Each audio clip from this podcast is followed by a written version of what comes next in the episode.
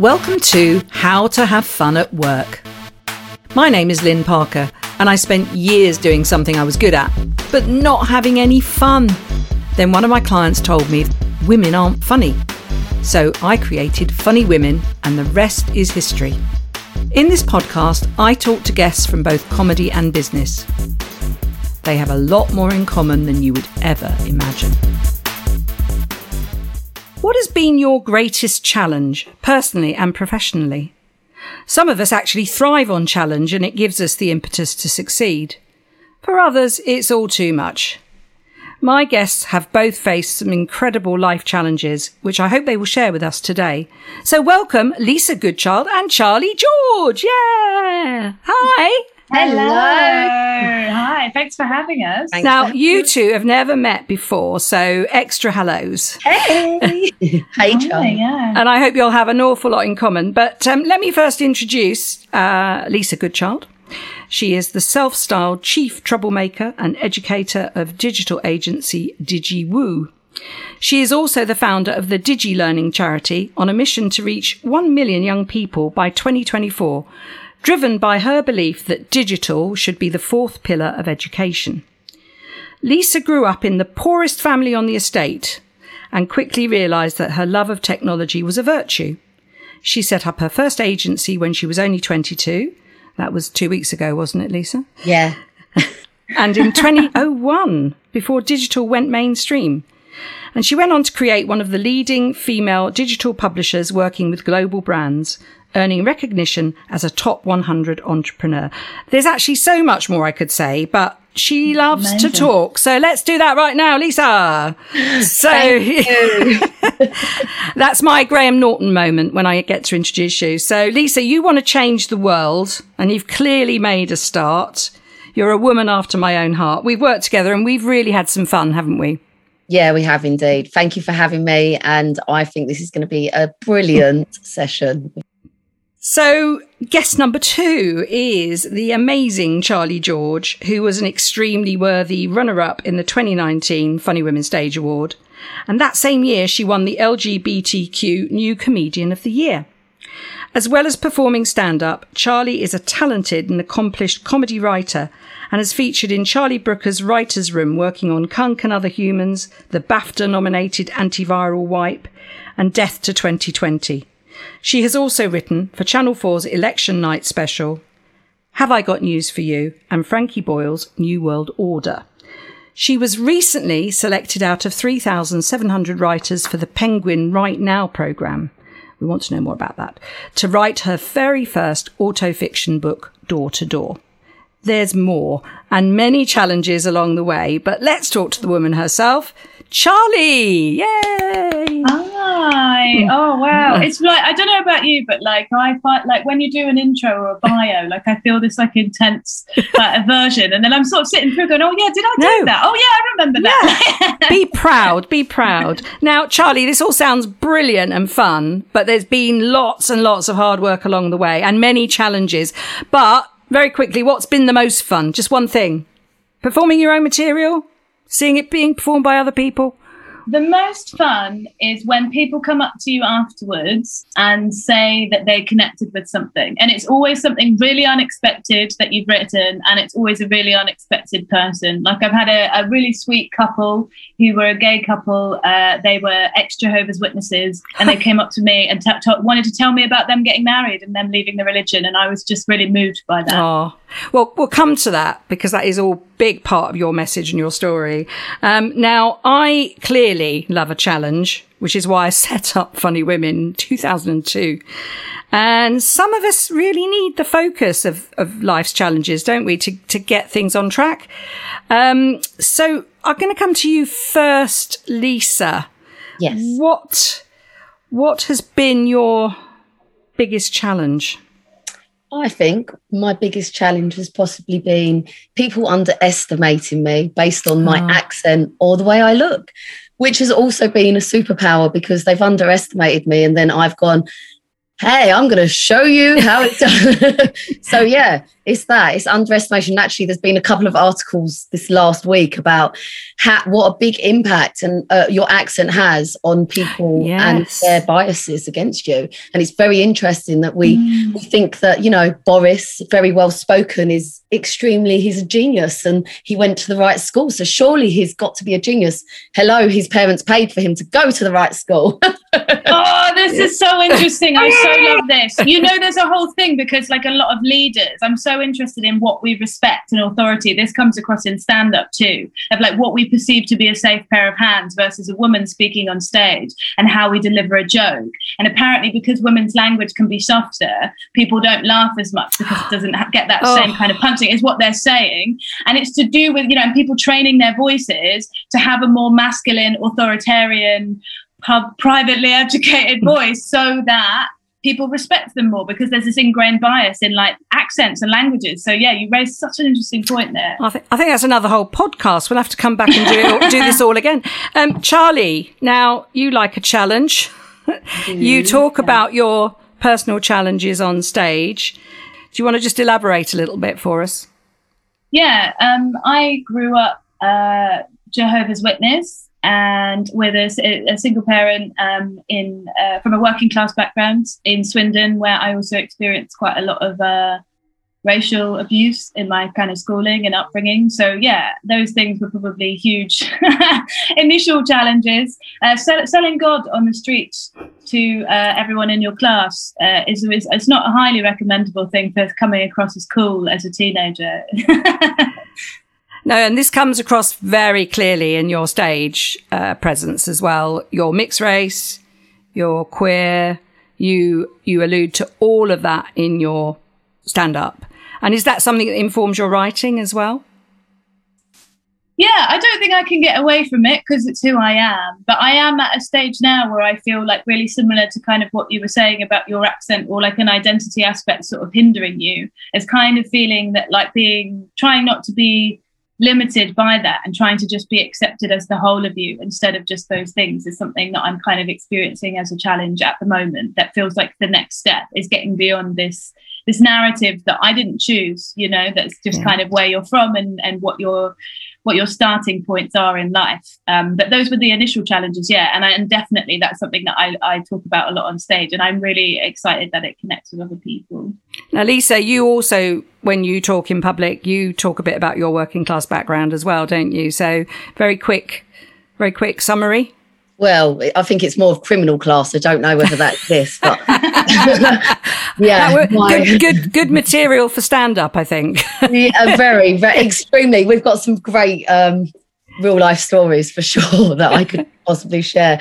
Um, I visited many prisons as a kid, many people. I thought I went to school telling everyone my my granddad was a police officer. He wasn't. He was in prison for driving a lorry load of drugs into the country.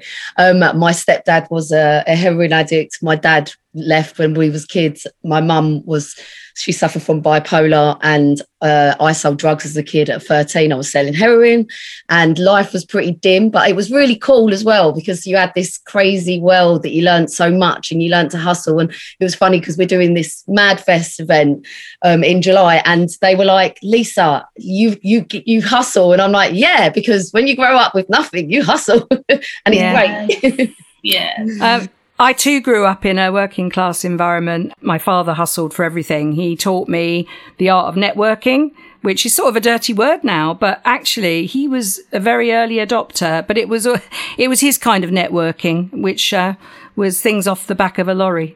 but anyway, we, I think we all have a, quite a lot in common. Uh, Lisa, tell us a bit more about Digi Learning, please. Yeah, so about seven years ago, I took part in the marketing academy. I was they take thirty people from around the country, all these marketeers, and they take a couple of entrepreneurs. And I was lucky enough to be one of those entrepreneurs. And it was there that I did leadership, and I'd never really done anything like that. I grew up on the streets. I was like a feral child. You know, I just sort of dug around and made things happen. It all worked out. So it was really interesting to go through like leadership and what goals are and your vision and what you want in life. And, and I was like, I want to help young people. And I'd already been helping a lot of women and talking in schools and always trying to, obviously, with my background like yours, you end up helping the people around you because that's what you do. And um, yeah, it's been a amazing journey um, so far um, with everything that's been going on, and it's given me such a, a benefit in life of you know, you know what's uh, happening and the direction that I'm going. So DigiLearning became born from that, from all the stresses, and I realised that all young people have a superpower and how can I help young people have a superpower? So I came out with no GCSEs. I had to go and speak to the lecturer of this degree that I wanted to do and be like, please let me in. He let me in. I sat there, learned everything. And digital is this amazing space because it's so creative, as we all know. And being able to have those skills with creating video, creating animations, creating audio, those skills just gave me this ability as well to be able to do anything. Like during covid i've built i've gone back to my like 20 years ago and i'm like building websites and just doing stuff and you know working with the kids and it's just been amazing. And digi learning is just about yeah helping young people find their superpower because not only do they need to find their superpower industry is missing this superpower because we've got the same old bland people in charge and particularly mm. in certain industries. It's it's getting boring You're listening to How to Have Fun at Work, brought to you by Funny Women and Herlarious. So, um, Charlie, comedy is your superpower, isn't it, really? I, oh, I don't know that everyone would agree with you, but I think so, yes. Um, yeah, comedy is my thing. I've been there. Yeah, I mean, I've been in the arts since I was a kid, kind of doing various different things like talent programs and diversity schemes. But yeah, like I've been writing and performing comedy um, for a while now, and half my job is kind of quietly alone, listening to music, writing scripts, writing to brief. And I'm working on uh, a manuscript. I think, as you mentioned in my bio, at the moment, I'm writing a book um, called Door to Door, which is about my experiences growing up mixed race and evangelical with like a racially different parent and what that was kind of like. And um, yeah about me and my sister's kind of upbringing and how it shaped us as people because i can really connect to a lot of what you're saying is that, that energy of of hustle you know? Like my mum also had issues with addiction and mental health stuff and there's lots of times we were raising ourselves. And i actually feel really grateful for that now because the way that i'm a self-employed freelancer with an agent and they're working for me and I've kind of I've got to steer everything that I'm doing. So much of that comes from everything that I learned in my early life where I like know how to take control of a situation and lead stuff. And I didn't even realize like, you know, I could probably do with one of those leadership courses you're describing. So I was like, oh yeah, I think I'm doing that. But I just wasn't, you know, when you're just not conscious of it, you're like, oh yeah, I'm, I'm steering my life and taking control of stuff and setting myself goals and then trying to like go further with those. Um, I think yeah. I think I think doing stand up is a is a version of leadership though because by getting up on stage and talking about your life experiences you're you're showing people what can be achieved. I, I really think people underestimate the power of comedy and humor. I think it's really important, don't you yeah. think, Charlie? And I think especially with the, you know, I think it's always been important. I think we've always needed the jester to look at what's going on in life and like point at it and be like, isn't this insane that we do this? and then we all get to like have that relief.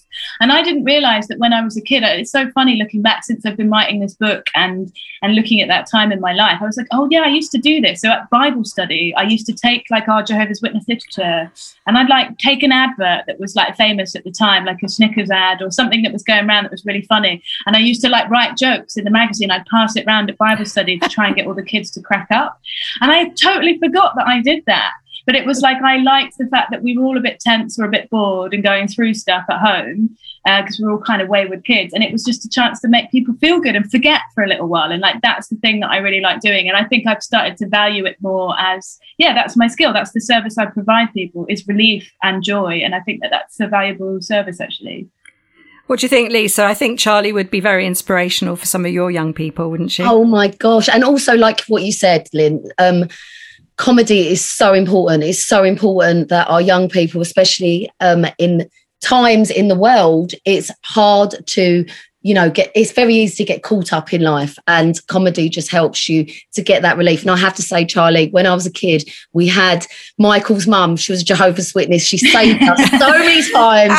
She gave us breakfast. We used to knock on the door say hello oh, great. It's so good when someone knocks on a Jehovah's Witnesses door because we're so used to people running away from us. It's really good for our self esteem. So thanks for that. Yeah, really good. Charlie, um, let's talk a little bit about my favourite subject about women in comedy. And do you do you think you faced particular challenges when you first went into comedy? And what have you done personally to overcome those? Yeah, I mean, I think there's all the challenges if you are from a more sort of working class background and you don't have support. It's similar to like I feel so much for all younger generations trying to get into stuff and especially challenging creative things. Is like you have those barriers of time, money, and affordable housing, which I've had for a really long time. And your education is a death sentence. You might have lack of support and access, you know, difficult access to networks. These are all really huge, I think, for people um, you know, because there can be some people who come up through top top schools in, in the country and then they have like an improv group or they have a comedy stuff. And if you're not from that background, you know, I started stand up like a lot of people whilst having a full time job, and then you're going out in the evening trying to perform, and you're knackered, and you're, you know, trying to get your landlord not to, you know, put the rent up, and all of these kinds of challenges were there very much in the beginning. Also, I think. Um, you know, there is a lot of tension in comedy right now. Like, there's a really interesting thing about white men being angry at kind of, you know, people of color sort of supposedly taking their jobs. The thing is, is I've never had a job that hasn't been through a diversity scheme. So unless those white men are applying for a short-term, low-paid contract as an Asian writer initiative, I don't think I've stolen your job. Do you know what I mean? I think it might be a different job that you're talking about. Um, so there's that tension where sometimes I think the way that you're different feels like a weapon to other people, mm. where they hmm. use that as a way to be angry at you. So those were all of my barriers, and I think the ways that I've tried to overcome it is like, yeah, I don't think I'd be in the arts if it wasn't for diversity schemes. I think that they are serving a purpose. I think there's an argument for whether or not they should still be there or whether we should just be hiring people now. Um, yeah. But they have helped me. And I, the other thing is like building and finding networks of my own. So, like, when there hasn't been a network, you know, connecting with other people who are making networks for women and women of color writers and spaces where I felt I can get the kind of support that bolsters me so that when I'm going out into those sort of male heavy spaces or spaces where there's going to be a lot of antagonism about who I am, that I have a group of people who really understand what mm. that is. Is kind of like we're kind of like a force field for each other. Um, I, yeah. I would say that that yeah, those people have your back. And where Lisa and I have connected has been on the equivalent uh, project that I set up about three years ago now. It seems to be seems to have come around very quickly. Uh, but we set up Herlarious as an initiative specifically for the creative industry because the same things were happening in big agencies. It was all young men in skinny jeans and check shirts, you know, who were getting yeah. the gigs. And I actually have a son who's a absolutely that, but, but, you know, and we've discussed it quite a lot about the way diversity is changing things. So he, you know, he has to work a bit harder to get the work, but that's all right because at the end of the day, they'll employ the right people for the job. But Lisa, do you find that is still something you're encountering in the creative industry? Oh gosh, it's massive. Look, I'm still the only common uh, in the room or you know actually when we're doing madfest we're going to do um, like a privilege thing so everyone we're going to get everyone to stand up and we're going to say you know, and set a series of questions and get people to sit down so they can actually realize how ahead of the game they are or make them think. Mm. Because it is it's it's ridiculous. Like not it's not even ridiculous for the young people in the position it's ridiculous for business because for the bottom line we're yeah. like when you think of certain industries when you look at the music industry and the football industry they're out scouting for these people in those areas well actually every other industry needs to do that because that's what needs we need pathways mm. into these spaces and it does need to be forced i'm afraid because it's not happening naturally we've still got a government that is full of etonians it's unbelievable and shocking. in this day and age, we need, I'm not saying no to Etonians, just a few less. That's all. Yeah. Yeah, yeah, yeah. Or just different perspectives in the room, right? Like so that you feel that. Because I can say from my point of view, being the only one is not a nice feeling. And that's the thing that why maybe why I feel this kind of issue with the diversity schemes being sort of like a like um it looks like you're doing the right thing, but if there aren't the opportunities after that scheme has ended, and then you're still kind of fighting for these jobs or often you're the only one kind of the, the pressure on you. I should not have to feel that every time i go on stage or every time i'm writing for a thing people are looking at me as the authority on the perspective of what it is to be a woman of color because it's like yeah. i don't have that. I only have my very weird specific experience. And so if we had more people you would get more different types of perspective which would be great. And that's like class backgrounds everything. Like you just kind of want that breadth of experience. I also think it would make stuff better because I just think that those different kinds of heads and perspectives would have, you know, would better better problem solve, be funnier maybe. Who knows? Yeah, you're right. It's a tick box. This is the problem. Lots of industries Yeah. are doing tick box, and it's not about tick box. It's about finding pathways and actually finding talent that really match those positions that are available. Because there's ridiculous talent, as we know, with the Stormzys, with the Roonies, Yeah. you know, in those industries. You know, they're brilliant, amazing geniuses, and they're out there. I mean, our prison systems are full of them. That's a really sad thing. You know, Yeah. um, a system where you know most 50% have been through the childcare system hello if that's not the biggest travesty and the biggest injustice in the world i don't know what is um, we've absolutely failed them i'm so sorry What's up? Yeah, yeah. Are you ready for this? Are you ready for this? This is How to Have Fun at Work with Lynn Parker, the founder of Funny Women. To find out how to have fun in your workplace, visit www.herlarious.co.uk. Lisa, have Yeah. you had the experience of going into prisons and working with young people or women specifically?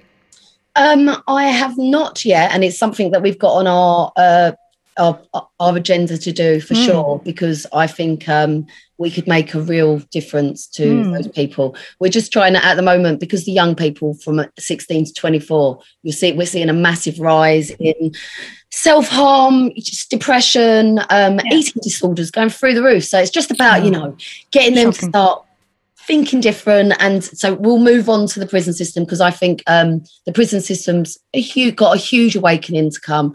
Like most industries really all of them are broken. Politicians education prisons lots to fix but yeah, it sounds like your work's amazing for that type of stuff. I mean, I used to before, like before I was doing stand up, I was working a lot in kind of social care and social work, and I was a youth worker for a while, and I've worked with like young boys that were connected. I also lived with a woman who worked in um, a prison, and so I did some stuff with her in days in in daycare, daycare, day center stuff. Uh, in Pentonville, and like, yeah, it's. I feel a lot of for me, my big biggest connection at the moment is actually connected to class, and the way that I feel that Yeah. people from the town that I grew up in, or people who did get in trouble or went in the way of addiction, will like did not get the same opportunities that I did to realize their potential. And for me, if it hadn't been finding the arts and having a drama teacher that pushed me into these schemes and this other kinds of stuff in my town, and I'd had those opportunities to get bursaries and do stuff for free, but also like you know I had that kind of support network and found these kind of peers in my schooling to do that like I, I'm really keen on looking at like ways that we could do more stuff with that. Like I know there's some people doing stand up or doing comedy with people in spaces to work on their kind of self confidence. Like maybe not even wanting to go on to do comedy, but being able to articulate an Mm. idea and speak about yourself with confidence. Like that's just such a huge thing. I mean, for me, it was huge when I came to stand up. But I didn't have really great self esteem. I'd been a dancer for years, kind of hiding behind physical stuff and it was a huge tool for accepting myself and realizing that I'm just as worth as anybody else just because I have a slightly different story. You know, I shouldn't feel ashamed of who I am or what my background is. Well, Charlie, uh, you possibly don't know this, but one of one of the a big side of the business that we do is exactly in that area. We do a lot of corporate work and we do a lot of outreach and community work, and it's exactly that. It's about providing a space, mainly for women, to improve their confidence. And hearing people like you and Lisa speaking is part of that, you know, because if they can hear people like you from a working class background who've created amazing businesses and charities and carved a career and writing books, I think that's really, really super inspiring. I want to get back to the topic of challenge. Um, so, do you think, this is a very leading question here, are women better at dealing with challenge? I, I, I do want to be um, sexist about this because I, I personally think that women take on challenge in a very different way, mainly because we have a lot of physical things to deal with. Um, so, Lisa, let me come to you first on that one. Yeah, I do think that women take on challenge um, really well, probably because we're sort of pre programmed with periods and then menopause and all of this stuff that gets us ready for life. Like when my other half's got a headache, I'm like, I'll bore off. Do you know what I mean? Like seriously, my womb is screaming every month. Like, and also I've had two children. I'm like, hello, I had an emergency frigging cesarean and I had one come out that way. I'm like, I've had so many stitches. Just get hmm. over yourself. So yeah, women are really good at dealing with challenges, and I think it is because we we we have chucked things. We have lots of things chucked at us, and also we sort of we know how to deal with the bad energy from that. So we'll have a cry. If we feel crap, we'll release Yeah. that energy. Whereas men, and we'll talk to our friends. Whereas men are like, oh no, I mustn't say that. I might look like I'm, you know, mustn't ask for directions. Like, Mm. hey, if you're not going in a lost, lost direction, you need to ask for directions. But part of that is getting men to recognize their feminine side Yeah. and for them to feel comfortable crying in front of us or asking for directions. I mean, you know, there's no shame in any of that, is there? I think this is all about equalizing the, the world, isn't it? Charlie, what do you think about cha- um, women and challenge? I think, you know, for me, gender's always been like way more fluid. I, you know, I think, I think Lisa you were saying about being a feral child. I mean, that's what I felt. I think that that would be my gender identity if it could be just feral. Um, uh, but, but I think it, I think there is something to be said for women's internal challenges. I think mean it built leading to a certain type of resilience. I think I agree with a lot of points you've made about us having networks and, and, and being better at communicating our feelings and stuff. So all of that would stand you in good stead. But I just think leadership qualities for me is about vulnerability. And there's a lot of stuff happening with research into that at the moment. And so I think really good leadership does actually come from being able to deal with and cope with um, like the challenges and problems in it with sensitivity.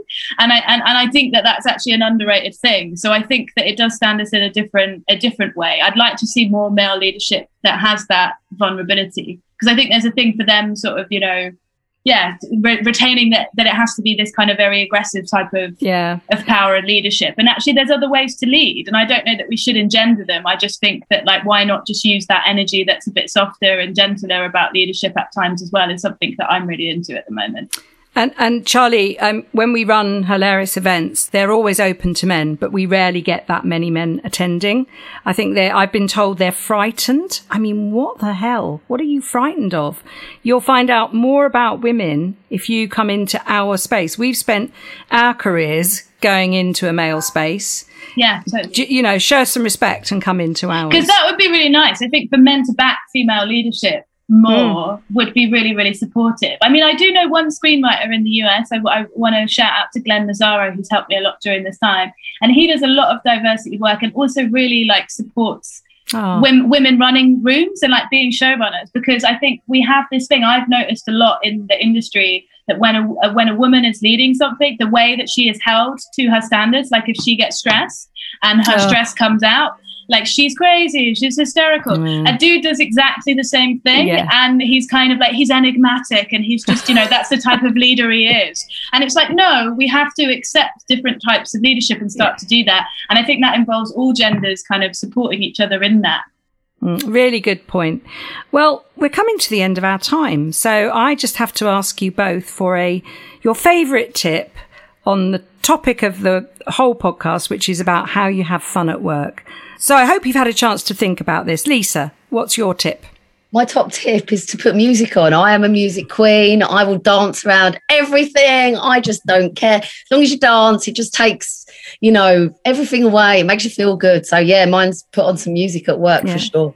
And do check out Lisa's uh, socials because she's often seen dancing to to whatever it is on Instagram, Facebook, Twitter. We love you, Lisa. That's great. And Charlie, what's your top tip? That's so cool because music was going to be mine, but I did have another one. And mine is basically um, reward yourself in a way that you can monitor your progress. But mine is, is, is, is reward yourself in a way that encourages satisfaction for small milestones. So I've got, um, it's a bit embarrassing, but I've got a marble jar.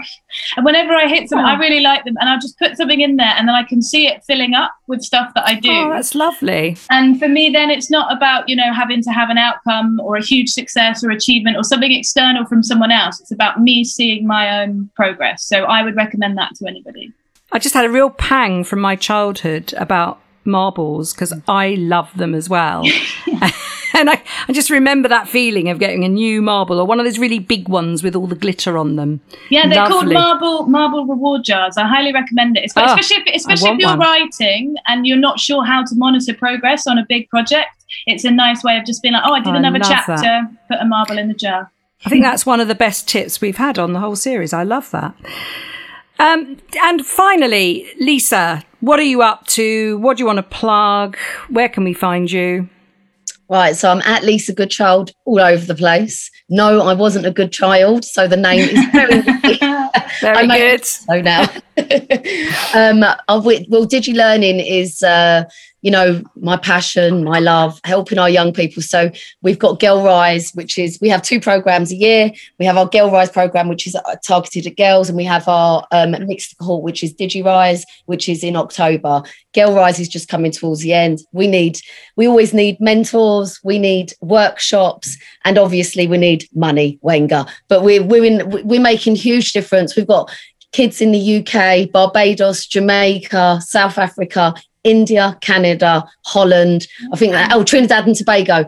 We're we're getting bigger. We go we, and seeing these girls and well young people because the, the girls are on at the moment, but it's just seeing the mix and look after each other and support each other and it's phenomenal. So anyway, you can support even if it's just sharing a post or liking it. We just need to make more noise. That's the aim.